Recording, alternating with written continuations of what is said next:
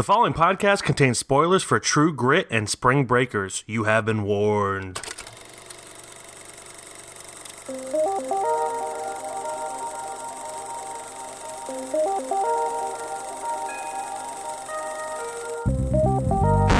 Okay, so yeah, this podcast will also contain spoilers for Captain Marvel.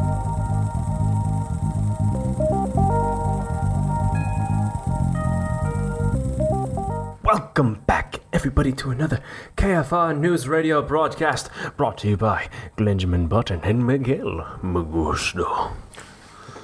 I don't think that's Welcome. gonna get old, to be honest. What, Miguel Magusto? It's it's just so natural the way that flows. That It, it intro. is. It's it's I. It's the f- very first nickname I've ever been given that wasn't just my name, and I dig it almost as right. much as I dig Glenjamin Button. so how are you, Glenn? Don't talk to me ever again. I'm sorry. Well, Not I do after- have a question for you, and you Yeah. will know this one. Okay.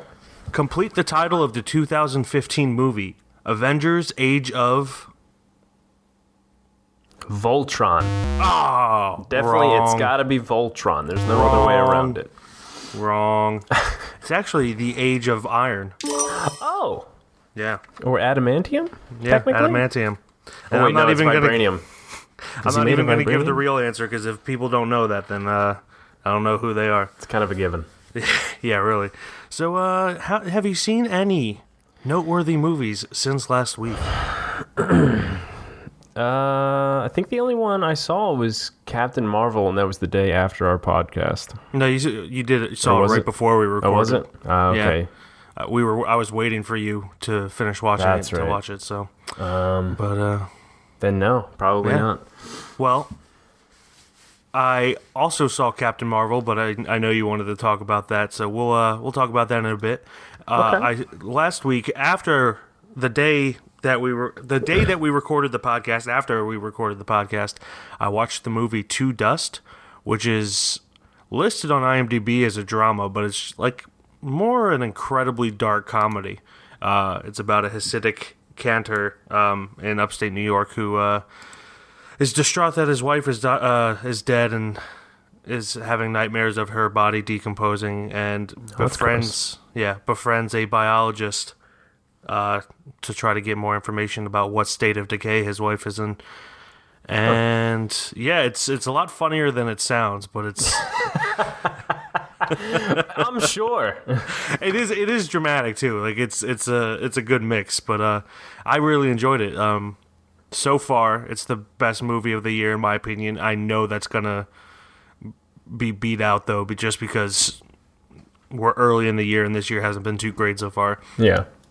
Uh, then I also saw the documentary Apollo 11, which was honestly how I wish uh, They Shall Not Grow Old was, because it was kind of the same thing where they took archive footage, um, but then they added uh, ADR and stuff, and they actually Okay. did. They they had the advantage of using recordings from the actual space launch. Yeah. Like communications between, so they did have an advantage o- over their uh, "They Shall Not Grow Old," but um, yeah, it just it was a better flow in my opinion. It was uh you actually felt like you were there watching it instead of them like just having decades later stories being told. Yeah. So uh, yeah, I really not that the two are comparable. I mean, you have World War 1 and uh the trip to the moon, so you can't really same. Yeah, they're they're not the same. No. No. Uh, then yesterday, uh, I I saw Captain Marvel on Monday, but or Wednesday, but we'll uh, we'll get into that later. Uh, yesterday, I saw Climax, directed by Gaspar. Uh, it's that movie about the uh, the dance group that uh, during a party, I guess someone spikes their wine and uh, thing things spikes it with LSD and things do not go well. Um, honestly, it would have been good as a a short film, because it dragged on too long. It focused on things that weren't interesting for too long. And the funny thing is, when something did in, something interesting did happen, Yeah. they abandoned it to go look at something that's not that interesting, and it was really annoying. What's Um, interesting to me is I've never heard anyone spike wine. It was Like, I- sangria. I've heard, it was uh, sangria. I was about to say I've never. You, you hear spiking drinks, but never like oh, last night Spoke this Yeah. bitch's wine. That, that was just me being a non-drinker and just knowing that wine is in sangria and that's about it. And then I forgot that the word sangria until you brought that up. So, but it, yeah, it was a sangria. Um, then I saw Captive State, directed by Rupert Wyatt, starring John Goodman, Ash, uh, Ashton Sanders, Jonathan Majors, Vera Farmiga, uh, and it's a, a really cool, like low-budget sci-fi. Um, Yeah. about like the world after aliens took over and started like writing our laws and everything. It's about like the the rebellion group that's trying to get control back of the world. And it's it's getting torn apart. I mean, it's it's kind of down the middle. It's got a I think it's at like 53 on Rotten Tomatoes, 5.7 on IMDb, but it's it's honestly better than that. I honestly I, I don't know why people are so harsh on it. It's not a great movie, but it's definitely intriguing and and uh, well made given uh, the resources they had. So two things. Yeah. I'm glad one of us movie buffs is actually watching movies in their spare time. Yeah. Um, two, I was actually going to watch Captive State this weekend. Uh, Kira went back up to your direction this weekend, so I had a free weekend. Uh, yesterday, I had a free day to myself, and I was like, I'll get some shit done. You know what? I'll go get a haircut. I'll go get some groceries and shit, and then I, maybe I'll watch a movie. I got the groceries. I got the haircut. I didn't watch the movie, and it was going to be Captive State because I had choices between that and uh, Six Feet Between Us or whatever the hell that movie's Five, called. yeah, five feet between us, or whatever. Yeah. Damn, close enough. Yeah. Uh, with little Zach and Cody Yeah. from Suite Life. Well, They- just they- one of them. They both play the same character. Oh, Um, they do the uh, Michelle from uh, Michelle Tanner from Full House thing. Um, But yeah, I never actually got around to doing it. I was just like, you know Yeah. I'll go home and chill. Yeah, you should definitely check it out. It's it's definitely worth a watch. Especially, I feel like it's definitely uh, in theaters. It, it has a uh, you know an extra edge, as Yeah. most movies do. But I, I definitely feel like this one is worth seeing in theaters. Okay. Even if people disagree with me, you know what? I don't really care. It's I think I thought it was good. I didn't have the, any. that's the point of this podcast. We're here to disagree, and that's it. We're not allowed to agree I, at all. I think the biggest problem with it or for other people is that they expected like an action packed movie, but it's more like a spy thriller than anything, like a sci-fi say, spy it thriller. seemed, it seemed more like a government type thing than anything. Yeah, because you know what? You can see a trailer and kind of know what it is, but then people see aliens and are like, oh, it's going to be action packed. Like, no, it's not. It's, Yeah, it's it, it did very interesting. kind of remind me of that movie with the two brothers or their stepbrothers or half brothers or whatever, and they've got that alien gun or some shit like that. yeah, yeah, it's kind of more The- of a. it had that tone and look, Mm-hmm. but I knew I could tell it from the trailer. It was like a different kind of movie. I think the one flaw this movie has uh, is that it uh, it's PG thirteen. I think it could have been a lot better if they uh, if it was rated R and, and could show more because nice. a lot of the time it cut, with it cut John away Goodman, ooh, Yeah, exactly. him Uh, just dipping people in vats of uh, acid and shit. You know that'd be nice. Uh, anyway, and you wanted to talk about Captain Marvel. We both we both watched that, uh, and you kind of wanted to talk about it. And uh, Uh, we could either do that now or we could do that after all this. Uh, we're gonna obviously we'll head into spoilers there, so that's Yeah. up to you. Uh, let's just talk about it now. Get it out of the way. Okay. Okay.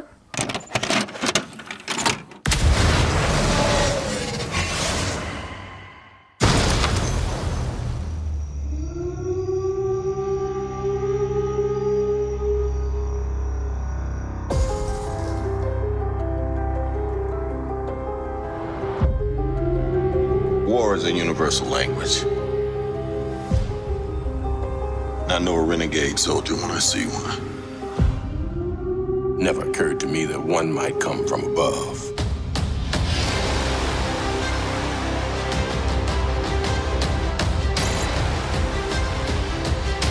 Space invasion, big car chase.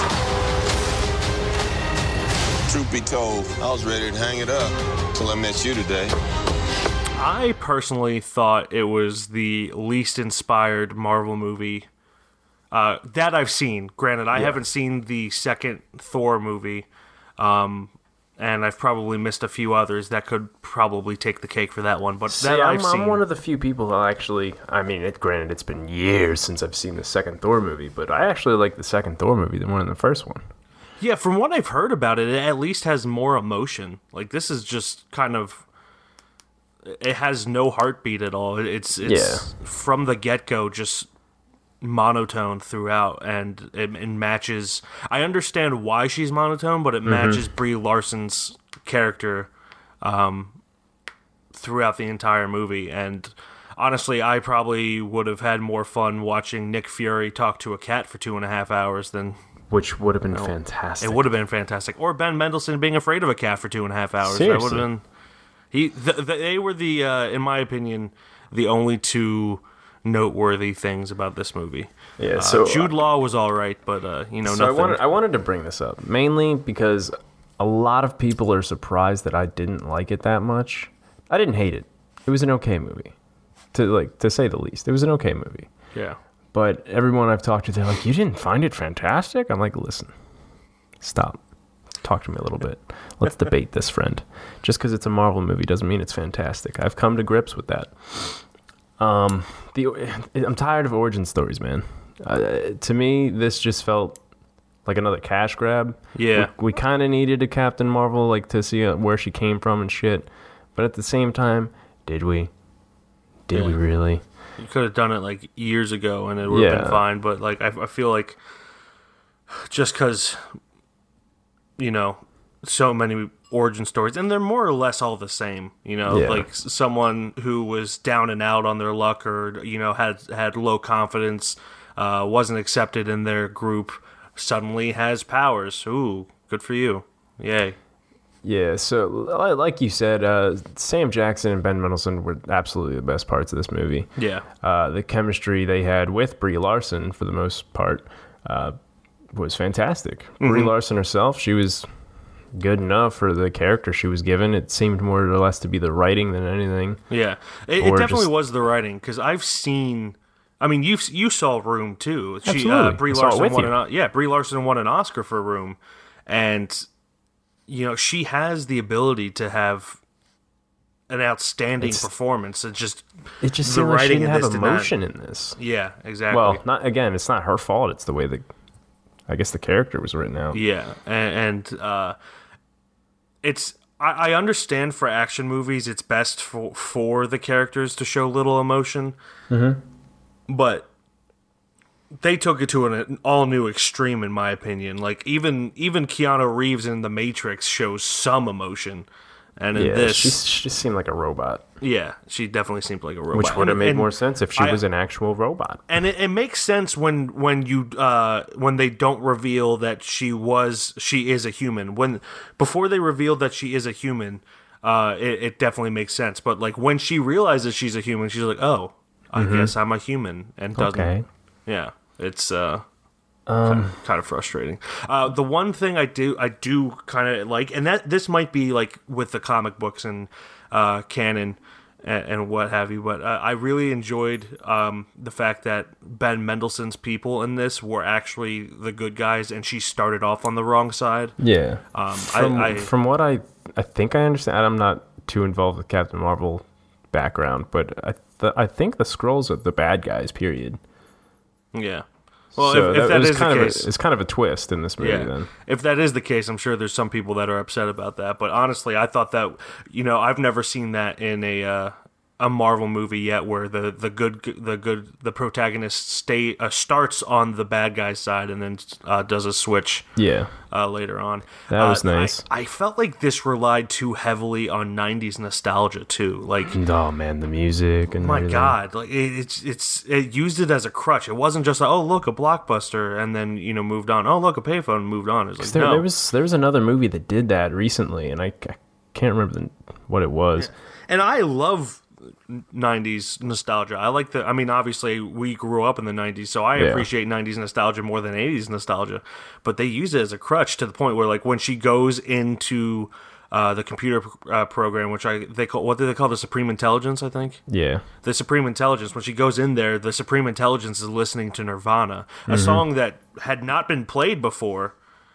Uh, I think it was "Come as You Are." Um, she was the supreme intelligence was like it would have been one thing had that song played at all in the throughout the movie and then the supreme intelligence was listening to it but it was like no the Sup- Supreme Intelligence is a uh, Nirvana fan. First time Nirvana is ever mentioned, too. By the way. Yeah.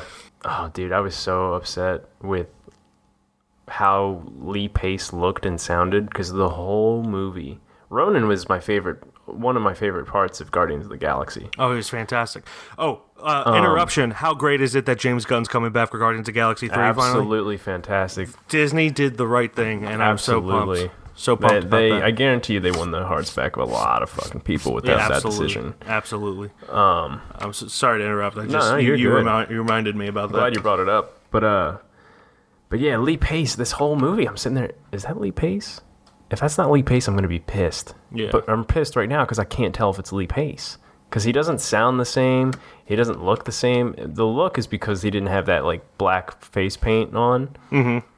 But he just looked weird. Was that just war paint in Guardians of the Galaxy? It seemed like it because he was just straight up blue. Yeah. But Yeah, like, I, I, I thought it, I thought it was just part of his uh, his uh, Yeah, because when in the color. beginning of Guardians of the Galaxy, they're like he's getting bathed and stuff, and then he's putting on his armor, and then he's getting this face paint on. okay. like they yeah, put I, I face didn't paint remember on. that. So But yeah, like he didn't have that face paint or anything. He looked just weird, and I couldn't tell if it was Lee Pace. And then once his name popped up in the credits, I'm like, no fucking way, yeah, no, he didn't even sound the same. yeah. Uh, that's just a nitpick, but whatever. Th- This, most people probably have no idea what I'm going to talk about. I'm really glad to see Matthew Maher is getting a uh, getting some work. Uh, he played Norex, who's the guy that kind of sacrifices himself um, to pretend to be Brie Larson. Mm-hmm. Uh, he's the Skrull character. Yeah. and uh, you've probably seen him. He's the uh, that actor. He kind of has like a lisp and has a cleft lip. Um, I mean, a fixed cleft, uh, cleft lip, but uh, Tongue twister. yeah, yeah, but uh, you know, he's a he's a character actor, and I'm really glad to see that he's getting like some pretty big roles too. Um, most notably, you probably remember him. He, he I'm pretty sure he's friends with Ben Affleck because he's in a lot of Ben Affleck movies. Um, but uh, he's in uh, he's like the the racist guy in Live by Night. Uh, not to bring Oh, up yeah, that that, movie. I could, couldn't tell what he looked like without all that makeup there. Yeah, but I, I as soon as I heard his voice, I was like, "Good for you, Matthew Maher. Yeah. good for you."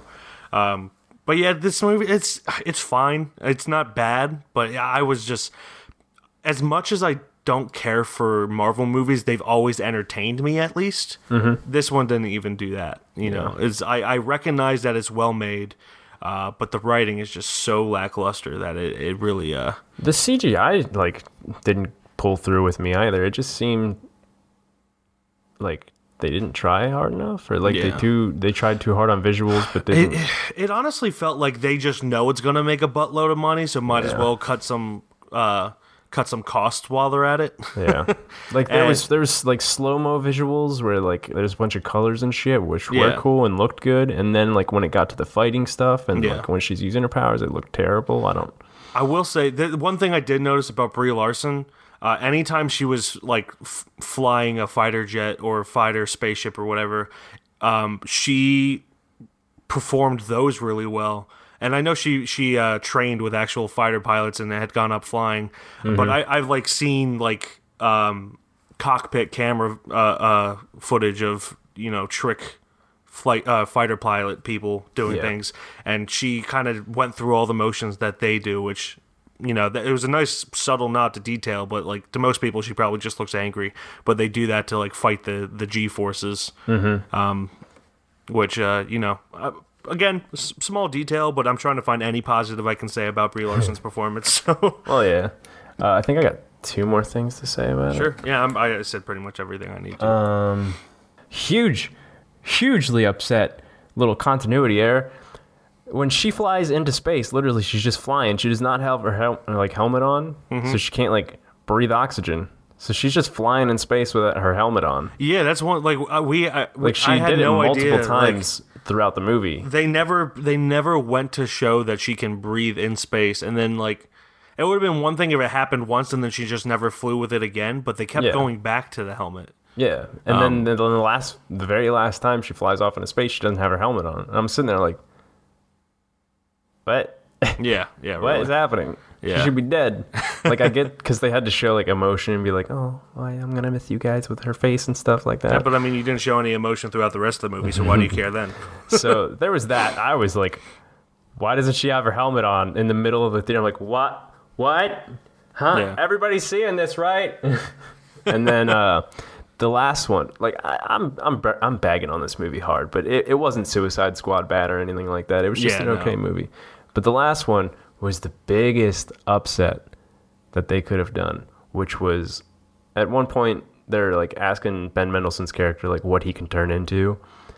And then he's like, I'll pay you 20 bucks right now if you could turn into a Venus flytrap. He's like, What's a Venus flytrap? Or something like that. Yeah. And then like the end credits would have been perfect for that. Him just turning into a Venus flytrap. And Yeah. they do something completely different. I was so mad. But instead, they have to have a, a cat throw up, which uh, Yep. I was really upset that I waited around for that. Mm-hmm. Yeah. I was like, that was the perfect opportunity right there. Or, or that locker or whatever he was talking about, the filing cabinet. You know what? We've talked about this so much. We're going to add this to the, the podcast. We're going to add a judgment for this movie at the end. So, Okay, that's fine. so we'll, we'll get into that. Seriously, we uh, put 15 minutes into that. yeah, really. Do you have anything else to say about Captain Marvel? That's, that's it, really. Yeah, same here. I All got, right. I got my shit out. So you're not from around here. It's hard to explain.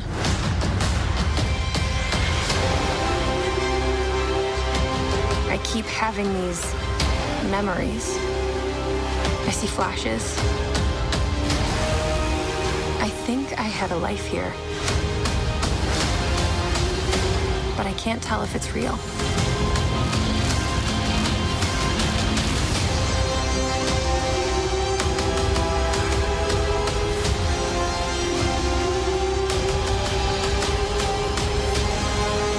No idea what threats are out there. We can't do this alone. We need you.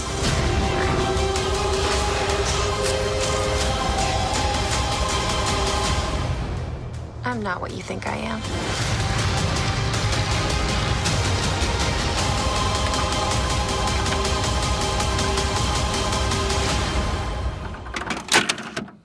So let's move on. And I'm gonna. I'm, I know you want to get it out of the way, but we're moving on to True Grit. That's fine. That's fine.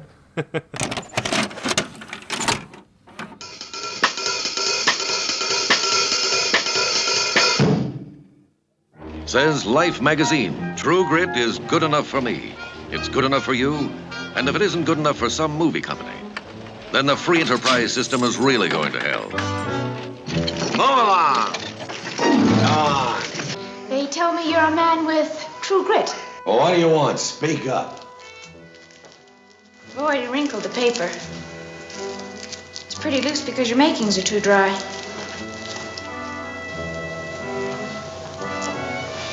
I'm looking for Tom Chaney. Well, who's he? He's the man that shot and killed my father, Frank Ross. Says the New York Times, as touching as it is irreverently amusing.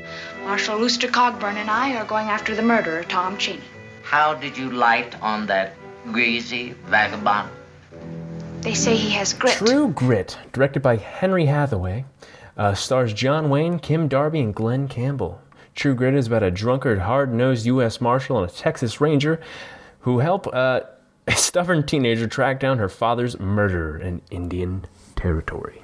Ooh. Oh yeah. Uh, so, fun fact: this was the very first John Wayne movie I ever watched. You and me both. I I went back throughout his entire filmography, at least uh, acting wise, to see Yeah. if I had seen anything else, and I hadn't. Um, and you know, he's he's a better actor than I thought he would be. I, I kind of expected just one tone throughout, which for the most part it was. Yeah. But when he needed to have emotion, he did. So uh, I I was actually pretty surprised to see that uh, he was a, a relatively decent actor. I'm trying to. I, th- I'm pretty sure this is the my first movie for him too. Like I've, my dad always watched westerns, so I'm surprised I've never seen anything with him in it. Which he's done a lot of westerns. Mm-hmm. But uh, yeah, I think this is the first one as well for me. Yeah. Um, one thing that always gets me when I watch old movies that involve animals, I always feel bad for the animals because they didn't have like the protection that they do now. Yeah. For uh, you know, with with I, I think you remember a few years back with a, a dog's purpose where everyone was freaking out Mhm. because Because the dog in the swimming pool yeah, they more or less um, or the uh, they did everything thing. they could to get a dog in a swimming pool when he obviously didn't want to. Yeah. and they, uh, comparatively to what they did here, they were very nice to that dog. Yeah. and, and Uh, I think and uh, that thing was a huge controversy, but I'm pretty sure at the end of the day, like it turned out there was video proof that there was people there like trained for. Like, well, not only that, but like they that. they uh, the the person who leaked that video cut out the part where the dog jumps in on their own. yeah. That was that was anyway. That's a whole different topic. Yeah, but, yeah, but, like, but in this, you know, yeah, you know that they did not story. have that. Like, there were points where I was like, did they actually kill that horse? Yeah, man. Back then, they didn't give a fuck. Yeah, it's it's a real shame. So I, you know, that that always gets me. But it, it's one of those things where you have to think like, oh, it's done already. What it was a different time, and Yeah. just do your best to move on. But it it, it was a, a bit distracting for me. Um, I mean, even even in Braveheart, they they used fake horses whenever the the horse would uh be in severe danger, not just falling Yeah. over, but like severe danger. Um, so I, I had picked this movie because it, it seemed it seems to be at least from my point of view it seems like a pretty big milestone for a western movie Yeah. you, you always hear people talking about it whether this one or the Coen brothers movie um, and just john wayne and how great he is in this movie and stuff like that so i'm like Mhm. you know what we need to finally watch it and i assume you assume you haven't seen it before right i think you No, no, this was week. the first time watching yeah it. yeah yeah all right well I figured if I'm gonna watch a John Wayne movie, I'm gonna watch the one that's most talked about, and it's gonna be this one here. Yeah. So that's that's why I picked it, and I'm glad I did, to be honest with you. Yeah. This And- movie is and pretty good. The, uh, uh, it, it's impossible because I did see the Coen Brothers version, so I already knew the story. And this story, it's it's more or less the same story. There's a few Yeah. subtle changes, but like there were scenes where I was just like, yeah, this is in the the, the Coen Brothers version. Uh, I full disclosure, I think the Coen Brothers version is better overall. I do Um, too, but I also haven't seen it since it came out, so I can't talk too I, much. I, I remember how I felt watching the Coen Brothers one. Yeah. and it's uh, I, I feel like the Coen Brothers did a better job at pulling you know emotional uh, strings and, and getting you to feel a certain way. Where this is just kind of on display. It was like feel however you want to feel. Yeah. Um, and uh, which I mean, I could see some people thinking it's better, but you know, kind of going to see a movie is to be manipulated by the director. So it's also probably one of those things where it depends on which one you see first, too. Yeah, that could be it as well. Uh, I, that's again not to say that this movie's bad. I really No. enjoyed. I really enjoyed this one. I just remember wishing that they had done things like the Coen Brothers did. Uh, but you know me, I'm also obsessed with the Coen Brothers. So well, that's that's also. I mean, I I may or may not be wrong in this, but that's also Mhm. like the Oldboy movies. yeah, absolutely. Um, like I I love them both. I think they're both great. But everybody's like, oh, this one's shit compared to the the original. I haven't seen the American one, but I'm sure it's decent. Yeah. You know, um, the biggest thing I wish they did for this in this one, they they just straight up show the murder of her father. Mm-hmm. They show who shoots him. There's no mystery to it. Yeah. And in the Coen Brothers one, you only hear the murder. You Mhm. don't, and you you see him riding off, but you don't get a good look at him. Yeah. So that like even even though you know it's Josh Brolin, like if you look at IMDb, if you didn't look at IMDb, you don't know it's Josh Brolin that, that murdered him in uh in the Coen Brothers version. Yeah. But it builds like this entire suspense because you just you you hear the name, you hear what he's done, and it, it creates a more suspenseful tone throughout. You know, like anytime that someone comes up, you're like, oh, is is that is that uh is that Tom Chaney, the guy the guy who Yeah, killed yeah, her, yeah, her dad?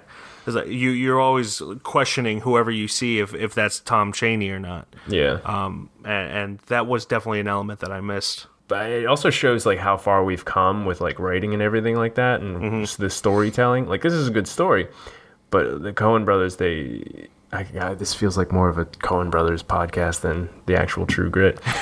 um, it just shows you how far we've come. Like this is an excellent movie, but like they've we've come so far in storytelling. Like that one, f- like feels so much better, 'cause just the way it's told and the feeling. Yeah, absolutely. Um, the, another thought I had Uh, when when Mattie gets into town, she like goes to a public hanging, and like what a weird place and time to be when there's no Right? TVs. Well, Like- no TVs, and that's just like, like, an where- acceptable thing that people go Yeah, see. where you choose to watch someone die and you're excited about it. That's just Yeah. fucked up. Like no matter what that person's done. like even her uh, i don't want to say servant but even her her servant was even like oh i was gonna go to the hanging but my, your mother told me to stay with you Yeah. she's like you can go to the hanging it's okay i'll Yeah. just i'll be fine Yeah. I was, speaking of Mattie, like uh, Hailee uh, Steinfeld uh, in the Coen Brothers version got Mm-hmm. nominated for for an Oscar, uh, and Kim Darby was just as great and didn't she get any. was fantastic yeah, in this movie She didn't get any nomination for it I, either. th- I thought she was way better than john wayne no offense Absolutely, to john wayne Yeah, no, I mean she had more to work with, but Yeah. she she definitely. Uh, especially compared to Glen Campbell, not not nothing to knock Glen Campbell. Yeah. uh, he's he's a musician. He's not much of an actor. Uh, he did great with what he could, like for not being an actor, but Yeah. you could tell that he wasn't in his element. But Kim Darby as Mattie Ross, she was just phenomenal. She Oh my god! Yeah, she stole the absolute Yeah, show. she- And that's, she that's really weird to say. Yeah, for uh, for a movie that's got John Wayne in it. Yeah, really. Uh, but the I mean, the the writing was fantastic. It's really funny in a dark way, so you could definitely see why the Coen brothers were drawn to remake it because it, it's kind of like the earliest. It has the earliest elements of their style with like the dark comedies and Yeah. the the quick dialogue back and forth and and all that. So uh, I I. You know, I'm very grateful that this movie was made just because I could definitely see influences for the Coen brothers throughout. Yeah. Um, I really loved the, the chemistry between Kim Darby and John Wayne too. Mm-hmm. Um, like it wasn't the most fantastic, but I mean, yeah, he's always calling her baby sister and stuff like that, and he Yeah. always seemed to care about her, even if he was a good old drunken marshal. Yeah. And man, did he get drunk quick? He is a lightweight. Yeah, definitely. Uh, I, I think it's uh, the the thing about the dialogue in this. It's very self aware. yeah. Like there's when um, Mattie and and Rooster Cogburn are, I guess they're they're debating what uh or negotiating what they're going through. pricing and all that. And John Wayne, like, it's very complicated and kind of hard to understand. And then John Wayne, his character, I think it's John Wayne. I, I might be mis- mis- mistaken and com- uh, combining a bunch of different uh, uh, el- elements. But uh, someone says, I don't understand this conversation myself. and it, I felt like they I was just very I think aware. That was John Wayne. yeah, where it was ju- like in the middle of a very complicated Oh wait, no, that, I think that was Glen Campbell. that was Glen Campbell. Yeah, that was Glen Campbell who said Okay, that. I'm yeah, I sure. think I think it was uh, when because he they were all sitting there, and she's like, "I'm going." He's like, "You're not going," and then she just goes and spats off like she does, yeah. and he's like, "I don't even know what the hell's going on." Yeah, I thought that was that was really funny. It, was a, it was a nice uh, nice self awareness for the script. I was 100, percent even though I saw his name, I was not expecting Robert Duvall in this movie. 100%. Yeah, me neither. Or Dennis uh, Hopper. Yeah, yeah. It Yeah. was- I was like, "Huh? Yeah. Okay. How you The- doing, buddy?" Uh, kind of going back into the um, how the Coen Brothers version has more emotion, uh, and also speaking of Dennis Hopper, when Dennis Hopper's character is dying and and Rooster Cogburn kind of is there with him, and you can kind of see that Rooster Cogburn's trying to make him at ease, knowing that he's dying. Uh, and this, uh, I'm not saying this is against the actors; it's more against the way it was shot. Uh, which you know, movies nowadays are shot completely different than they were back then. But the when it when it was uh, Jeff Bridges and Domhnall Gleeson instead of uh, with John Wayne and Dennis Hopper in the Coen Brothers version, I felt like it was more impactful and more emotional. Yeah. and uh, you know, you definitely really had a sense of who Rooster Cogburn was in that. Like he just kind of puts on this tough facade when in reality he's just a normal human being that kind of has to put on a tough facade for his job. Yeah, it's fantastic. Just like how far we've come with it, like the inspiration this movie gave to like give powerful scenes to be recreated like that. Mm-hmm. Yeah. so it's awesome. And I, um, you and I are both fans of Levi the Poet. No, and uh, you're not. Uh, and in his album, uh, he references this movie. Yeah. And uh, at the uh, he said like at that's the end. that's what I that's what I thought of when I picked the movie too. I'm like, oh shit. I picture Nemesis like a John Wayne movie. I know you always loved True Grit, but at the end of the script, Mattie still doesn't have her daddy back.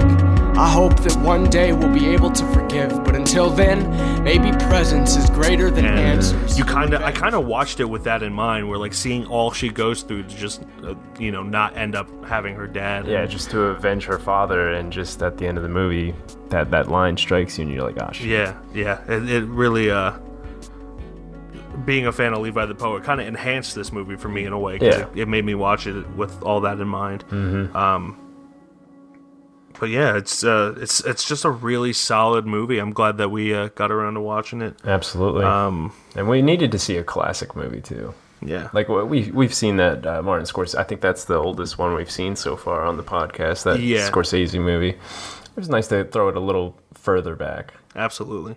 Um, sometimes the score was kind of ridiculous, but that was just kind of the case with all Yeah. studio movies back then. Like there was parts where it wasn't this, but it felt like it was just going bump dee dum dee dum. It just felt like they wanted to put music there for some reason. Yeah, exactly. Like like I think there was parts where uh, they were sneaking around or something like that, and they were trying to like get the jump on somebody, and that's the music that was playing Mhm.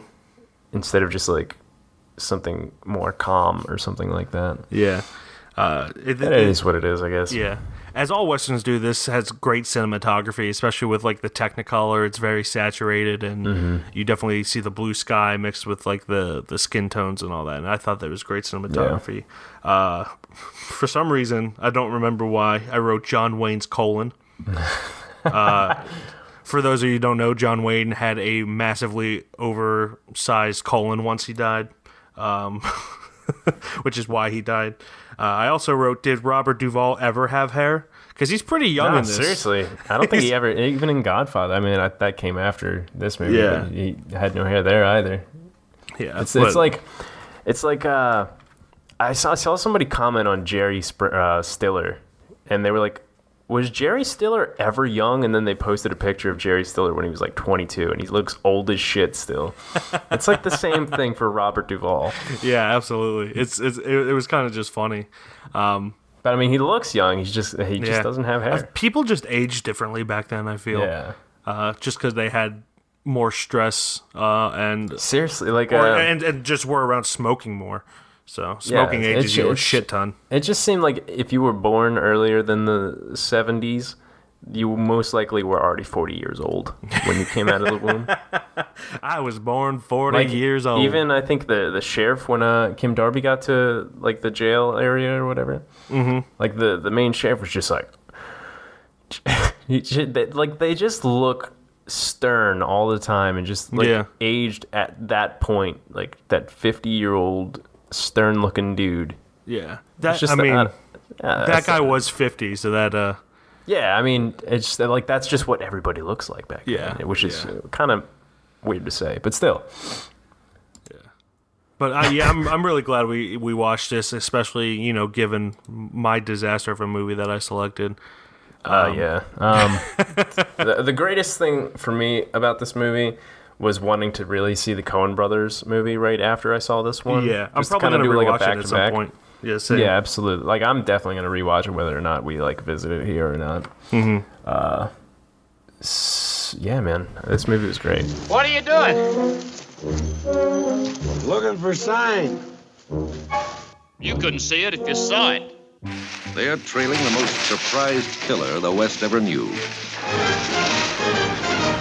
I'm here to take you back to Fort Smith and hang you. And I think I will not go. Now, how do you like that? Now, you mean to say that you won't go with me on your own free will? You just got it the other way around. Now, you will follow me. I didn't think you'd do it. Says Saturday Review. True Grit is lively, uproarious, high adventure. I mean to kill you in one minute, Ned. Or see you hanged in Fort Smith at Judge Parker's convenience. Which'll it be? I call that bold talk for a one-eyed fat man.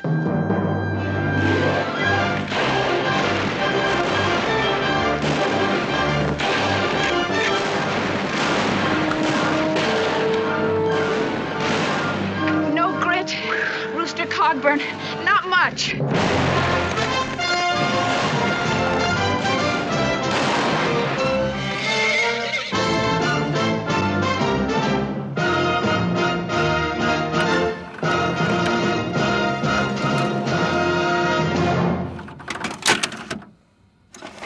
Let's move on to, and I'm very sorry for anyone who had to watch this, Spring Breakers. Good morning, sunshine. Wakey, wake. Shine, little bitch. Where's the money? Money, money. What? You know what. All I know is I'm not going to sit here another day. Spring break. How are we gonna get enough money I don't in know. time? We're the only ones still here. Spring break. Tired of seeing the same thing. Spring break. It's our chance to see something different. Spring break. Just get that cash. Pretend like it's a video game. We can do this. Spring break.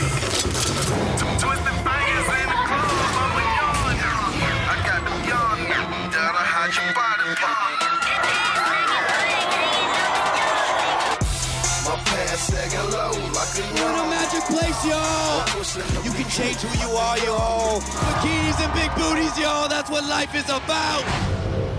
Written and directed by Harmony Korine or Korine Korini. I don't really give a shit because he made this. Oh my god! and starring Vanessa Hudgens, Selena Gomez, James Franco, Ashley Benson.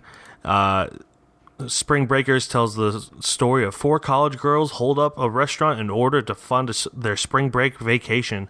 While partying, drinking, and taking drugs, they are arrested only to be bailed out by a drug and arms dealer. Uh, Before you speak, before you fucking utter words out of your mouth, I had zero intention of watching this movie ever. Oh, trust me, me too. me too. I did this to I- myself I, as I well. Know, I know why you did. it. I know. I know everything. I am the Almighty.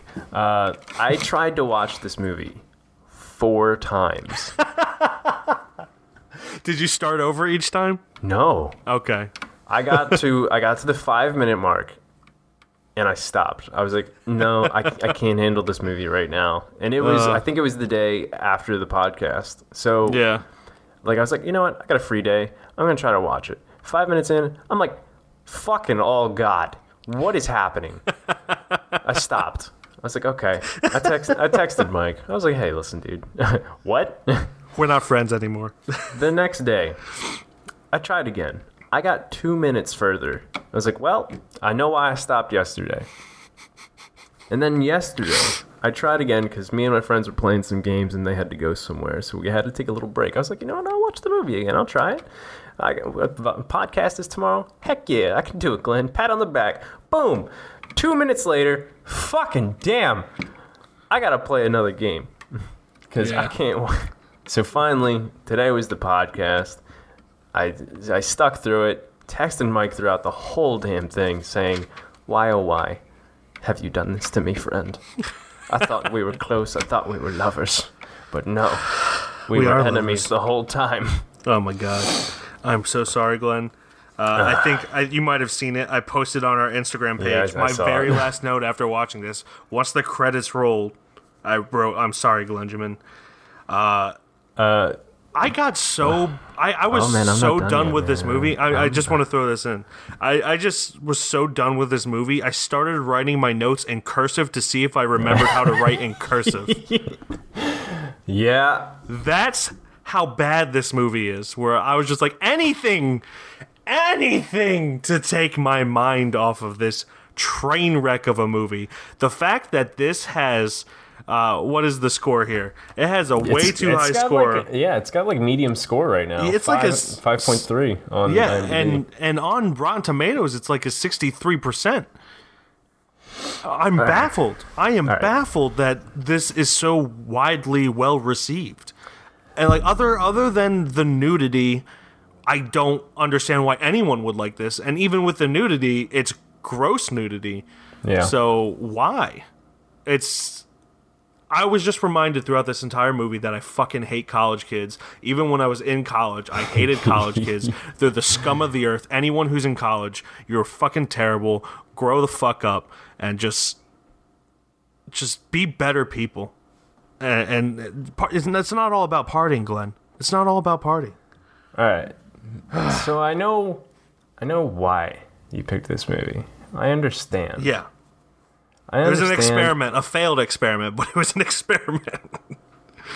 Because it's it's A twenty four, right? It's A twenty four. It was their first. And I also film? wanted to. It was their first first wide released film. Yeah. And I also just wanted to watch a movie that I knew I didn't want to watch, just to see if I'd be surprised. Okay, given that, you you would at least think, given the rest of what they've brought out, this would at least have some spark in your heart. Mm-hmm. But this this movie only caters to two things. Uh, people around teenage to college years old, Mhm. whatever that may be, and just men who want to see some goddamn titties and some bitches. That's the thing. Like the entire thing felt like It's a fetish for for the super, director. Super misogynistic. Absolutely. Even with the entire cast. Like the funny thing is, this passes the Bechdel test, but it's probably more harmful to women than any other fucking movie I've seen. This, Ugh. this this movie it had no substance. No substance. It didn't, and I that just blew my mind. What I just said. It Yeah. had nothing. It- it nothing has to so go little off substance. of that made you want to like the movie. It has so little substance. There's a scene when two of the girls are in a history class and they're supposed to be bored, but I was legitimately more interested in what the history teacher was saying than, than what they were thinking or doing or trying to get done. And I mean, I, I don't know if any of you care, but he was talking about the recon, uh, reconstruction after the Civil War, and I was I was fascinated with what he was saying, and I, I'm a I'm a history buff myself, so maybe that's why. But like the fact that they used that to show that what their lives were like was boring, yeah, is just completely ridiculous. Like that that is a thousand times more interesting than this bullshit here. And Um, so not- I'm gonna try to make everything. I, I have a lot to say about this movie. I wrote two and a half pages of notes. like I didn't write shit. I, I didn't write shit for True Grit either. Like I'm Yeah. trying to I'm trying to get it all on mind instead of write stuff down. That's- that's a good call. Um, I have a lot to say about. That. I'm gonna try to make as like make this sound as smooth as I possibly can. Okay. The first subject I want to go into is the flow.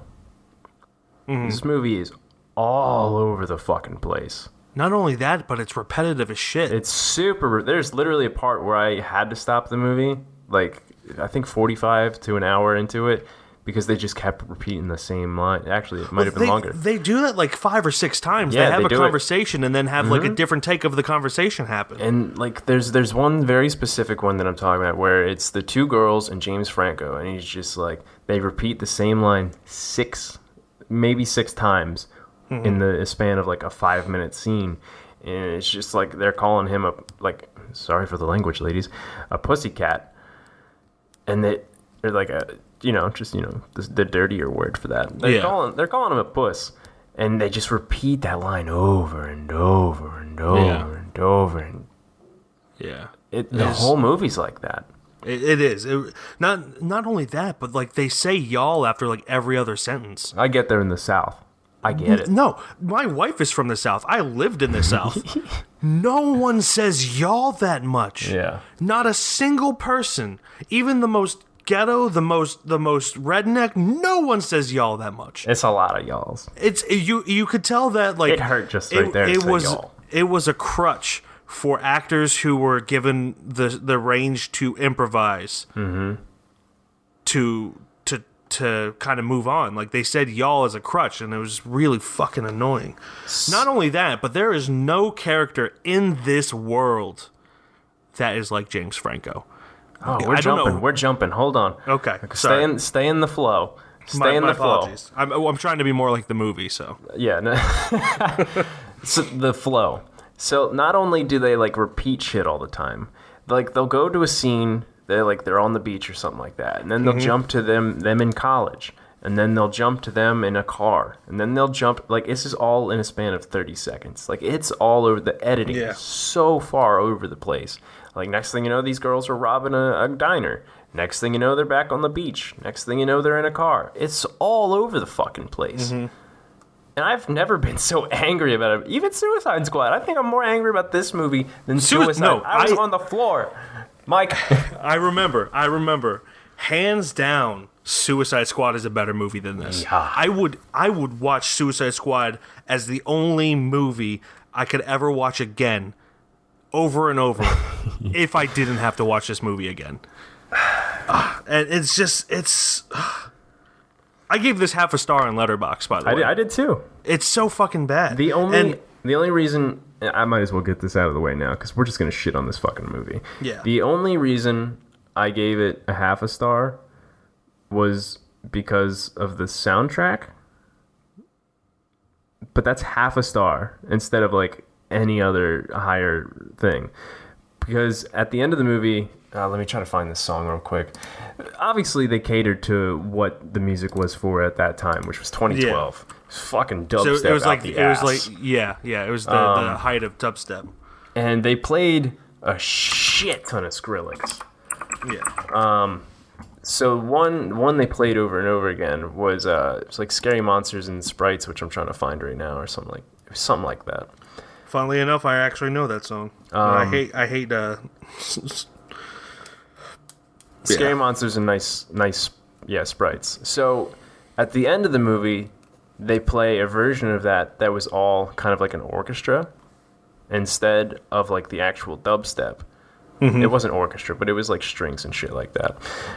And that was that was a nice little relief. I'm like, oh okay, that, we've heard that song, but a lot of people wouldn't catch on to that if it wasn't just a fucking dubstep song. So like I caught that. I'm like, okay, that's that's that's nice. Kind of kind of like it was nice and to the to the end of the movie. I'm like, I could enjoy this little dubstep violin shit going on, Mhm. but without the dubstep. That's the only thing that I liked about it.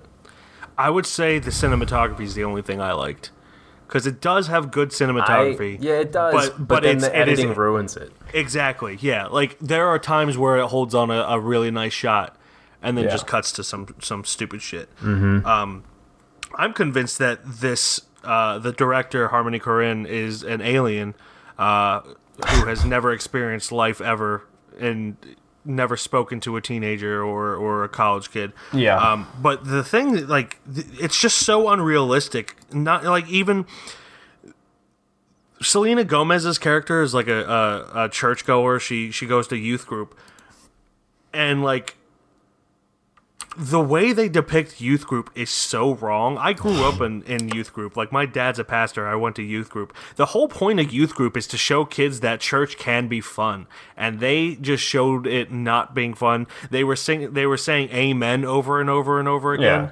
which is I guess goes with the rest of the movie being repetitive. But like I have never seen a worse depiction of a, a youth group gathering in any any sense.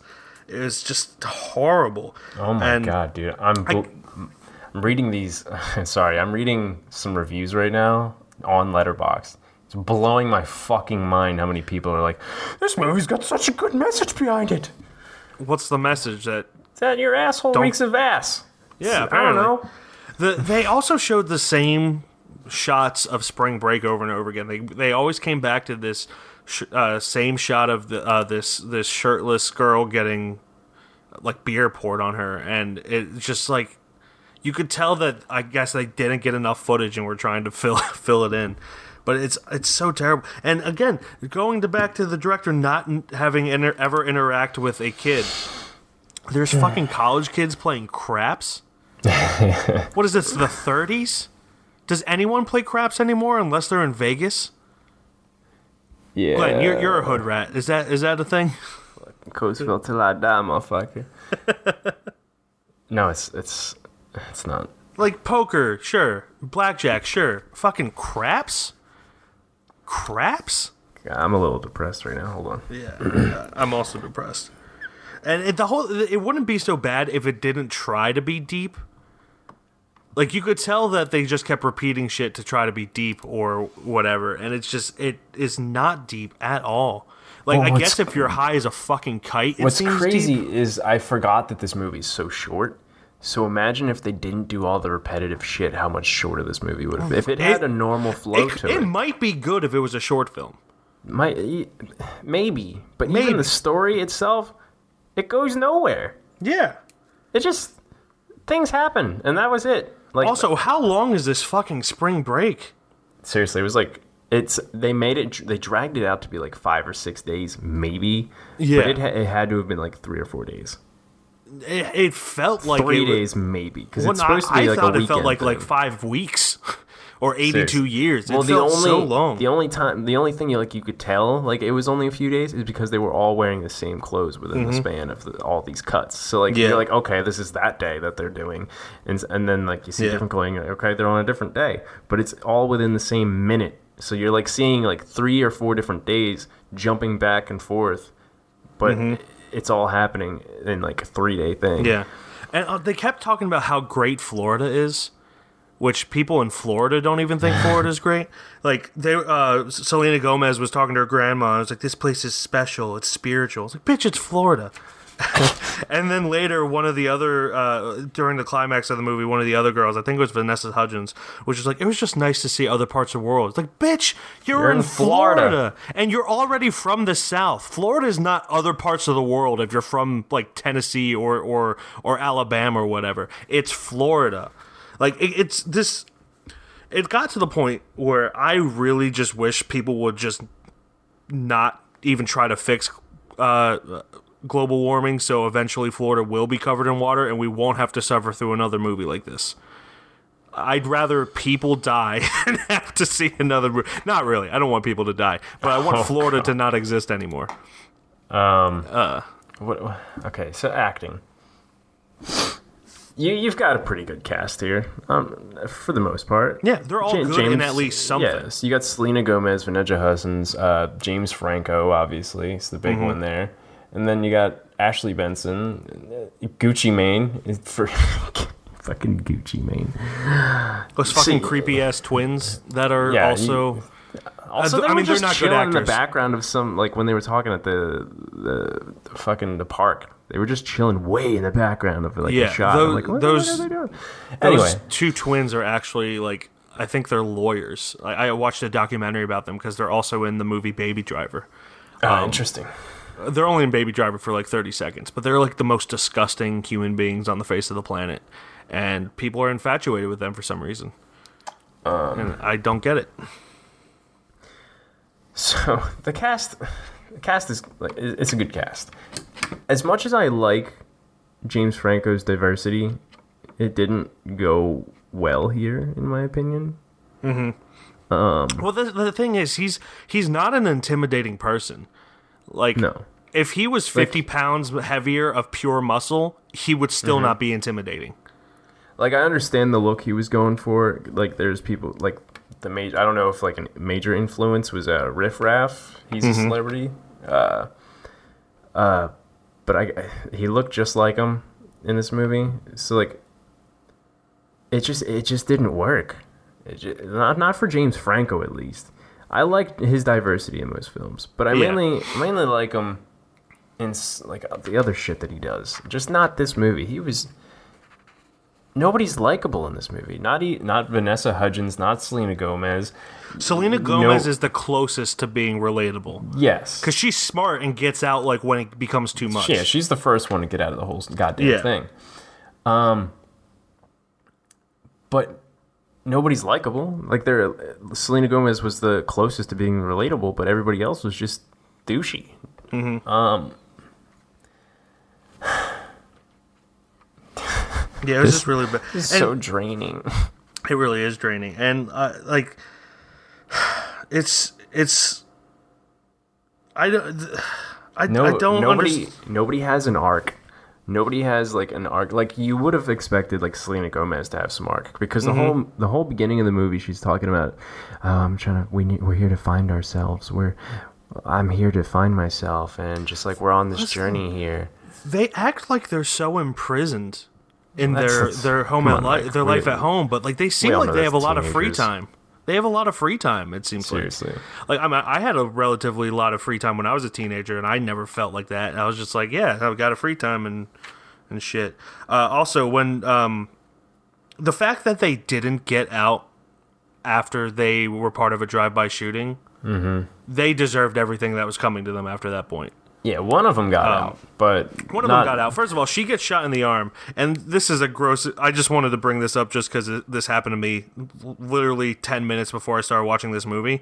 Uh, she's like, you know, crying as you would if you got shot in the arm. And one of my notes, again, I don't believe this. I just thought it was funny because it happened. I, I, I got hot sauce in my eye last night. Oh my god! So I was like, I've never been I've shot, but it that. can't. fucking hurts. Yeah, I was like, I, I've been, sh- I've never been shot, but it can't be worse than getting hot sauce in your eye. It's terrible, and especially if it went through. Like I assume it obviously would have gotten through because he didn't like pull a bullet out or anything like that. Yeah, yeah. But obviously it would be a bitch. But hot sauce in the eye—that's a whole different level of death. Yeah. but yeah, I, I, I mean, I, I, I'm not claiming that that's 100% true. I just thought that was, you know, I was just trying to entertain myself while watching this god awful movie. So, I mean, I, again, I fucking wrote in cursive just to see if I could. Yeah, so we we've gone through uh, the cast, we've gone through the flow, we've gone through the cinematography and the soundtrack. Uh, one of the other thing, uh, like the arc. Did I say arc already? Yeah, it doesn't matter. Yeah. Uh, do you have anything else? Because I want to talk about the ending too. Uh, the only thing I have to say is there is literally no incentive for anyone to stay specifically after the shooting, even before the shooting, but out, you know, definitely after the shooting. Uh, and they are so fucking stupid that if this ended with them being part of human trafficking, I would not feel bad for them. Um, that would have been a more interesting movie. It would have been a more interesting movie. And not to say that if this were based on a true story, I would still feel the same way. But since it's a fictional movie with fictional characters who have no redeeming qualities, I am very okay with saying if they became part of human trafficking, then I, I wouldn't feel bad for them. Um, I have so many nitpicks to say, but actually, I'm gonna I'm gonna do them. yeah, So but that, that's pretty much all I have to say about this movie. so at the party where they got arrested, only the group of girls and like a couple other dudes got arrested instead of like the whole party. Like they took most of the people out, and I, I guess it's because they had cocaine on them in that room. Mhm. But also like there was a lot of other shit going on in that whole house. Like, but that group got arrested. Like vandalism? that's a, yeah, that's a, that's an element. That's I a was thing. I was irritated for the hotel manager myself. Like I Yeah. I just I wanted to quit being a hotel manager after I saw that, and I'm not even a hotel manager. Second, uh, spring break. Nobody goes this fucking hard. Yeah. They go hard, Absolutely. If they do, it's on the beach. Yeah, they go hard, absolutely. They don't go that hard during this movie. Then again, I didn't go to Florida for spring break, so what am I doing? Um, I lived in Florida around spring break, and I never remember anything like this happening. Yeah. Um. Uh. So yeah, as you were saying about like how these girls should like they had no incentives to stay, they. So Selena Gomez wanted to go home, like as soon as she possibly could. Mhm. Like right, like after they went to jail, she wanted to go home. Like she was done with it. And then you got James Franco talking to her. He's like, "No, it's baby, stay. Come on, baby. Mm, Come on, let's go, girl. Come on, damn, uh, y'all." Uh, so what what super fucking bothers me about this part is that she wanted to go home after they went to jail, but she was 100% okay with partying the whole time, which I understand. She's just trying to find herself. She's trying to find her journey. Um, but she's 100% okay with her friends robbing a diner Yeah.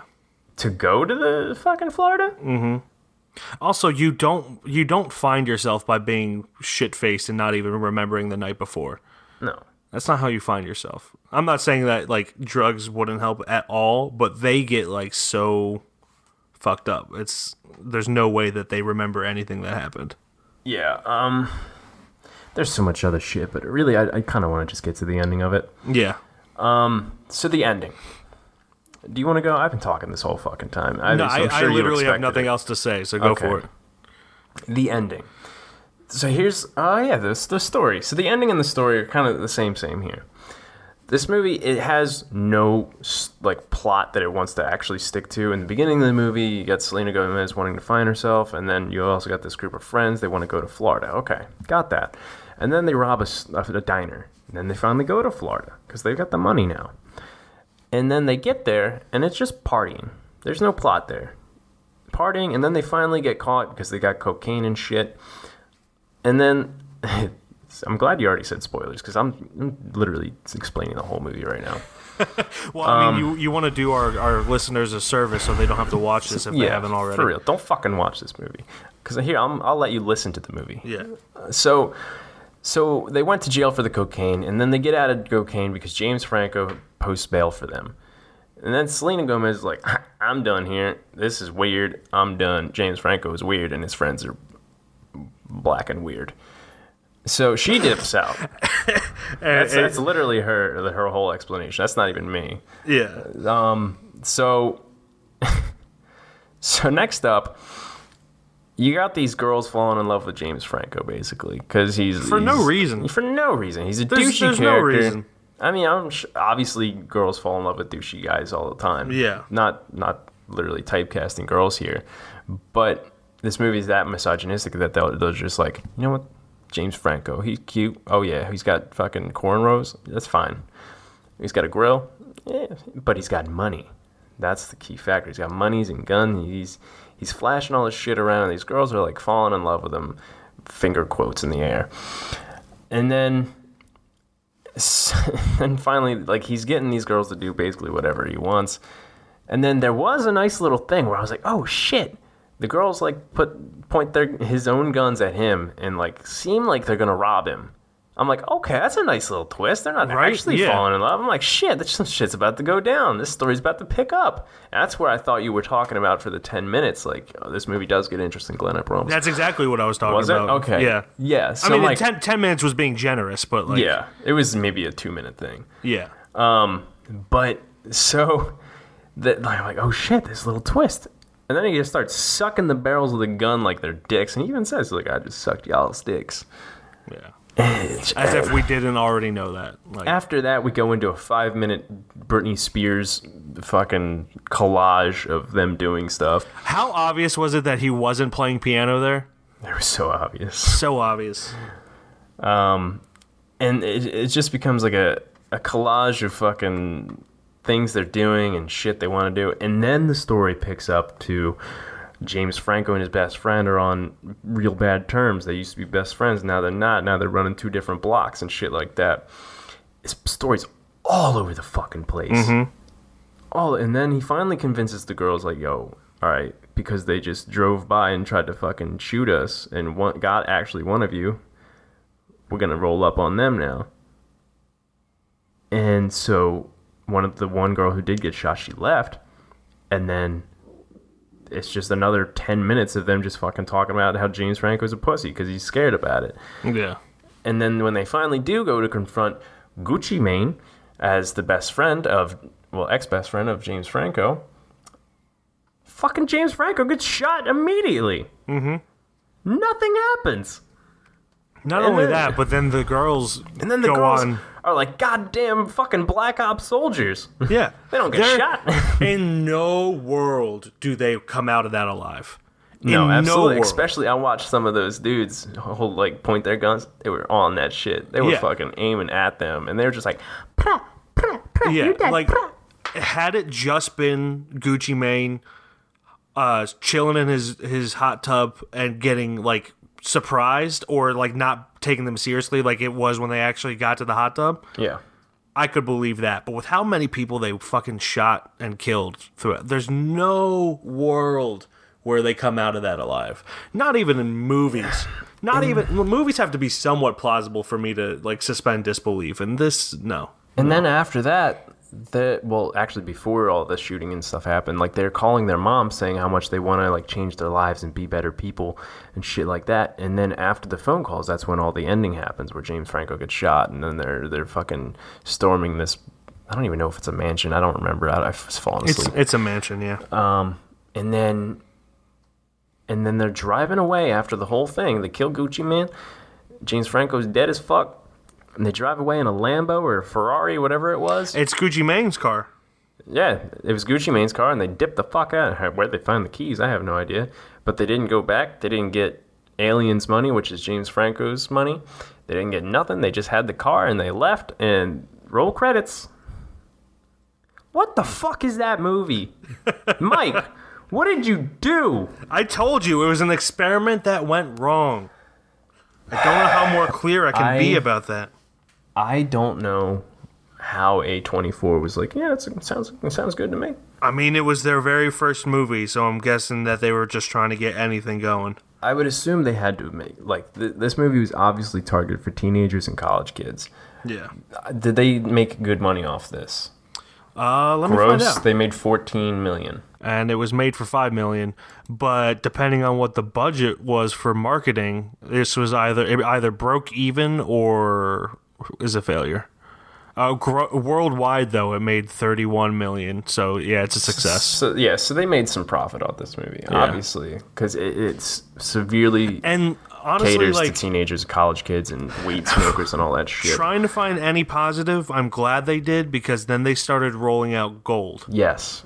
Um, they they had to shit out a stinker before they really brought out the brought out that gold, like you said. Yeah. They took out James Franco's grill and said, "Here's the gold, baby." We'll start making some good stuff. I'm sorry. I think my biggest problem with this is that th- there's no incentive for anything for anyone to do anything. In this, there's no motivation. There's no reason. There's no nothing. Uh, if I'm going to say anything positive about this, I could see, begin to see, even fathom that in Harmony Korine's mind that this was an allegory for the American dream. Yes, which is the only thing I can think of, which is why people are giving this movie five stars, four and a half stars, Yeah. four stars, four and a half stars Yeah. on all these reviews. But you know what does that better? Literally any movie that's an allegory for the American dream. Or just making this movie how it should have been instead of trying to cater to titties and shit. Yeah, really. Oh my god, this movie was bad. Yes. Again, I am sorry to anyone who is Like, mad at me. I, legit, I straight up wanted to start making a top 10 worst movies I've ever seen, and this one being number one. I might do that at some point. Like, I, the problem is, I have no ideas how, like, idea how to even start that. Yeah. Other than this movie. I mean, you could go Letterboxd and filter by uh, lowest rated. I could. I did I that could. for I did that for my top 100 list. I only did highest rated, not lowest rated. Um, but yeah, That's- I got I got nothing else to say about this disaster of a movie. Thank I- you, thank you, I Spring hope- Breakers, for giving money to A24. Yeah. But I hope that you never make anything And like this I'm again. 100% glad they learned from this experience. I experience. I hope, hope, hope that Beach Bums, who is directed and written by the same person, is nothing like this. Beach Bum with Ma- Matthew McConaughey that's coming out. oh, God, that's right. Because that that's also A24, but it's got Matthew McConaughey. It looks like it has more structure, somewhat. Um, so I just hope. And also, uh, James Franco, fuck you for making Post Malone look like Post Malone. Because I guarantee you, he saw this movie and he was like, "I want to be the very best James Franco alien." Straight up went Pokemon on that shit. Yeah, I, I did. Uh, I that's the most I've ever talked. I think that's the most I've talked throughout this whole series of podcasts. Yeah, just I'm in glad. this one. I'm glad that it, I, you know, at the very least, I got you to open so up. So whenever people are like, Glenn, you, you don't know as much as Mike in when it comes to movies. Listen, when I fucking hate a movie, I will tell you about it. Yeah. I will let you know every single detail. That's where my passion lies. I mean, I, I, I also talk more about movies when I hate them because it's Luckily, easier. you had me because I hated it more this time. yeah, yeah, exactly. So yeah, that's it for Spring Breakers. I'm sorry.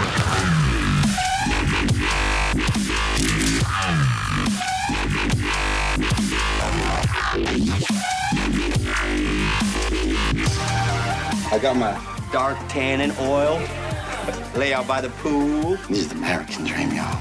Spring break. Y'all want to die tonight? Spring break. Get down! You're scared, aren't you? Spring break forever.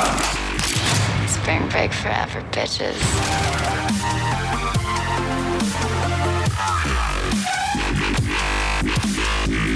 My loneliness oh. is killing me, and I, I must confess, I still believe, still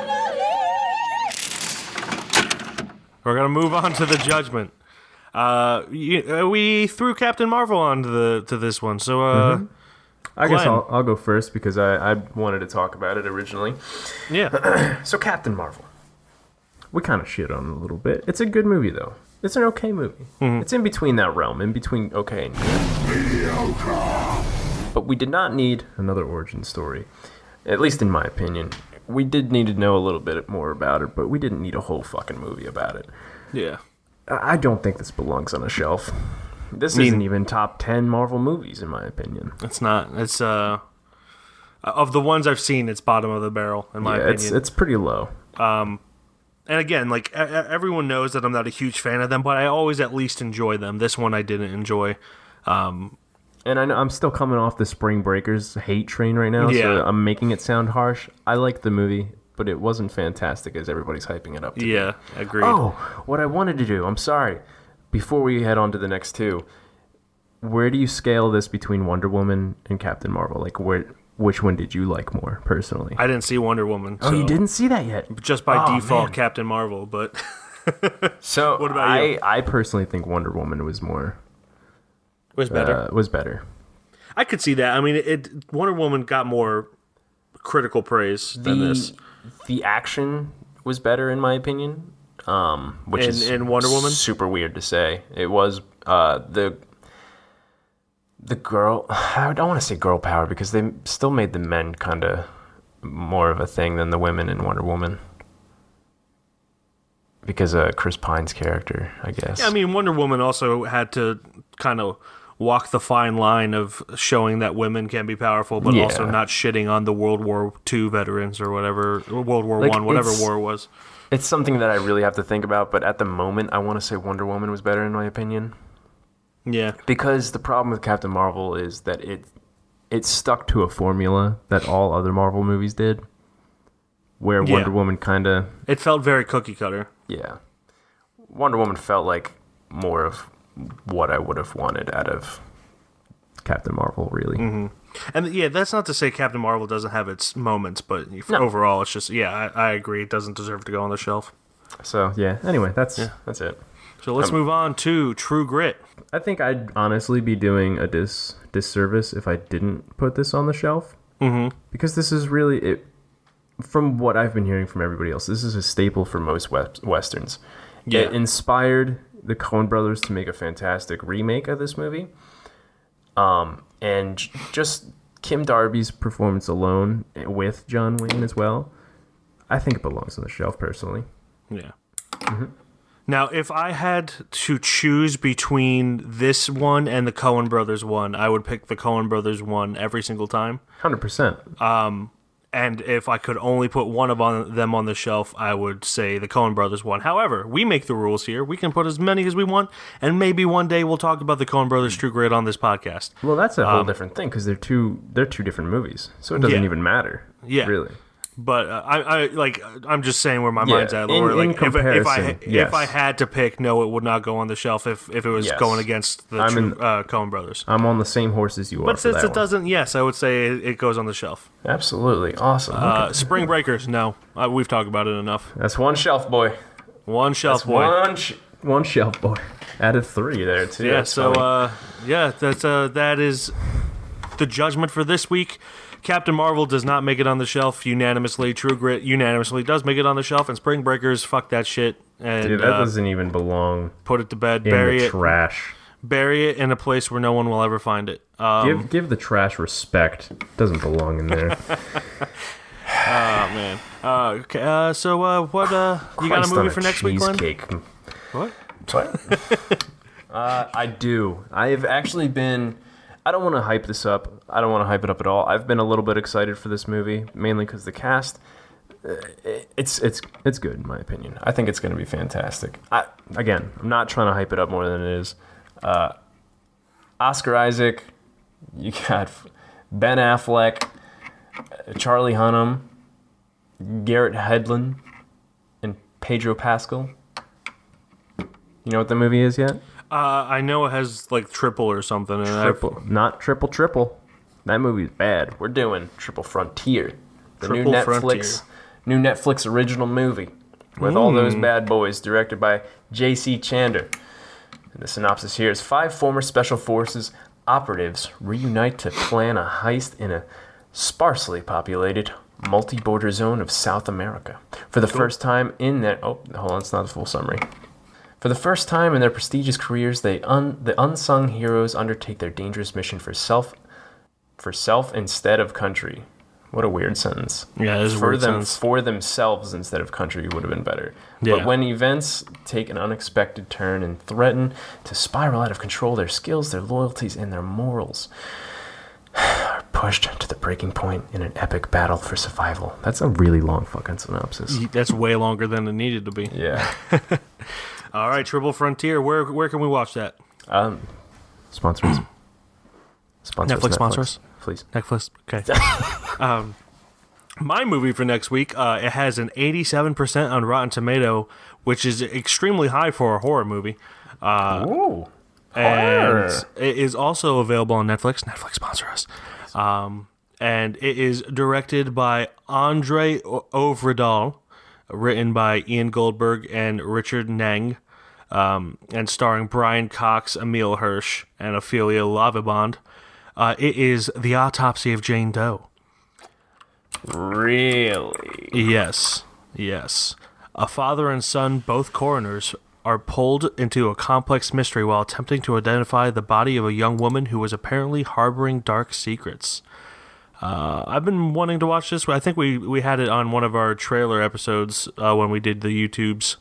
Um, Yeah, I think so. That was oh, man, that was a, a lifetime ago. Yeah, I'm interested in seeing it. I like both Brian Cox and Emile Hirsch, Mhm. and the fact that I've I've been told by multiple people that it's a good movie. So let's hope that they're right. Uh, I know for a fact it's going to be better than Spring Breakers. So Ah, I just got depressed again.